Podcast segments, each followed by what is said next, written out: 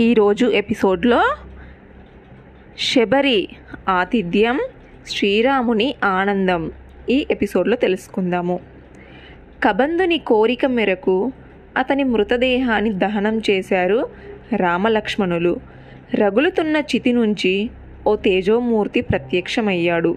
ఆ తేజోమూర్తి రాముడికి నమస్కరించి ఓ సలహా ఇచ్చాడు. వృషమూక పర్వతం మీద నివసిస్తున్న సుగ్రీవునితో అగ్నిసాక్షిగా స్నేహం చేయమన్నాడు ఆ స్నేహం సీతను సాధించి పెడుతుందన్నాడు.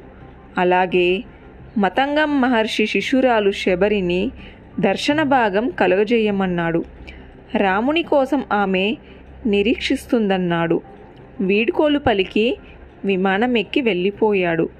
అతని నిష్కరమణం చూసి రామలక్ష్మణులిద్దరూ ముందుకు నడిచారు. నడుస్తూ వారు ఆ అడవిలో మహామహా వృక్షాలను చూశారు. లతలను చూశారు. మదగజాలు ఎలుగులు అడవి పందులను చూశారు. సరస్సుల్లో నిండుగా వికసించిన పద్మాలను ఆ పద్మాల నడుమ వివహరిస్తున్న హంసలను చూశారు.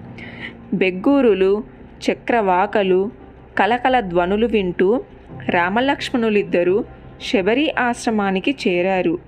అదిగో రామలక్ష్మణులంటే ఇదిగో నేనంటూ అడుగులో అడుగుగా ఆదరాదరగా ఎదురైంది శబరి. కళ్ళు నిండుగా రాముణ్ణి దర్శించిందామె. అతనికి పాద నమస్కారం చేసింది. రండయ్యా అంది. రామలక్ష్మణులను ఆహ్వానించింది. పాదాలు కడుక్కునేందుకు తాగేందుకు చల్లని నీళ్ళందించింది. పరిమళాలు వెదజల్లుతున్న పుష్పాలను కానుకగా ఇచ్చింది. కూర్చోండయ్యా అంది. రాముడు కూర్చున్నాడు. అతని వెనుదనగా లక్ష్మణుడు నిల్చున్నాడు. రాముని కాళ్ళ దగ్గర కూర్చుంది శబరి. అతని కాళ్ళ అలుపు తీర్చేందుకు వాటిని నిమరసాగింది. వారించాడామెను రాముడు. ఆ చేతుల్ని తన చేతుల్లోకి తీసుకున్నాడు. అడిగాడిలా తల్లి నీ దీక్షలు వ్రతాలు నిరాఘాటంగా సాగుతున్నాయా? సాగుతున్నాయన్నట్టుగా తలూపింది శబరి. కోపతాపాలు పోయాయా? పోయాయి అన్నట్టుగా చేతులతో సైగ చేసి చెప్పింది శబరి.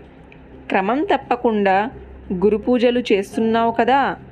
చేస్తున్నానన్నట్టుగా కళ్ళు అరమోడ్చింది శబరి. అన్నిటికి మించి నీ మనసు ప్రశాంతంగా ఉంది కదా? అడిగాడు రాముడు. ఉంది అన్నట్టుగా రాముని పాదాల మీద తలాల్చి కాసేపటికి తలెత్తి అన్నదిలా.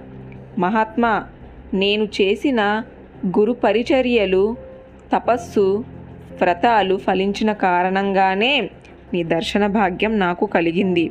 నీ కారుణ్య దృష్టితో నా లోపాలన్నీ పటాపంచలయ్యాయి. నా జన్మ సార్థకమైంది. ఉత్తమ పదానికి అర్హురాలయ్యాను.